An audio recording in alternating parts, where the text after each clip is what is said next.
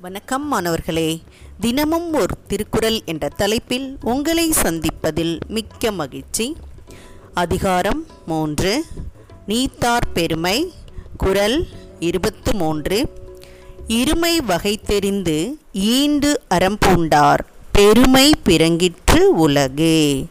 இருமை வகை தெரிந்து ஈண்டு அறம்பூண்டார் பெருமை பிறங்கிற்று உலகு.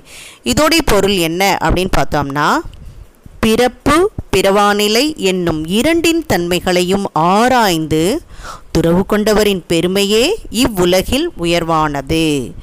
அதாவது பிறப்பு பிறவாநிலை நம்ம இந்த உலகத்தில் பிறந்தவங்களாக இருந்தாலும் சரி பிறக்காதவங்களாக இருந்தாலும் சரி அவர்களுடைய தன்மையை ஆராய்ந்து பார்த்து துறவு வாழ்க்கை மேற்கொண்டார்கள் இல்லையா?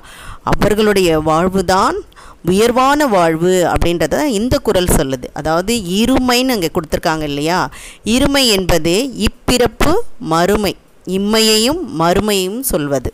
நம்ம இன்னொரு ஜென்மம் இருக்குது அப்படின்னு நம்புகிறோமா இல்லையா? அதை தான் இங்கே சொல்ல. இருமை வகை தெரிந்து எதுவுமே இரண்டு நிலையாக வருது இரவு பகல் இன்பம் துன்பம் நல்லது தீயது இது மாதிரி இரவு பகல் இதெல்லாம் நம்ம சொல்கிறோம் இரண்டு இரண்டாக சொல்கிறோம் அதை தான் இங்கே என்ன சொல்கிறாங்க இம்மை மறுமை.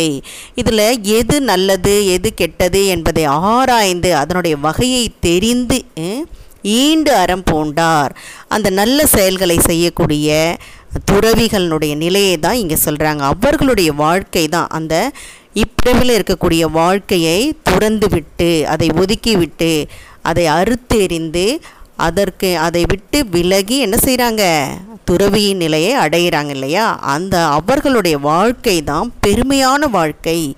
பிறங்கிற்று உலகு அப்படின்னு சொன்னால் சிறந்த வாழ்க்கை அப்படின்றது தான் இந்த குரல் நமக்கு சொல்கிறது. சரியா மாணவர்களே?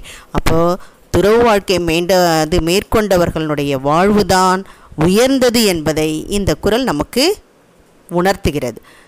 இதை வழங்கியவர் ஐடிடி திருப்பத்தூர் மற்றும் இரா வனிதா தமிழாசிரியை காரைக்குடி. நன்றி நன்றி மாணவர்களே நன்றி.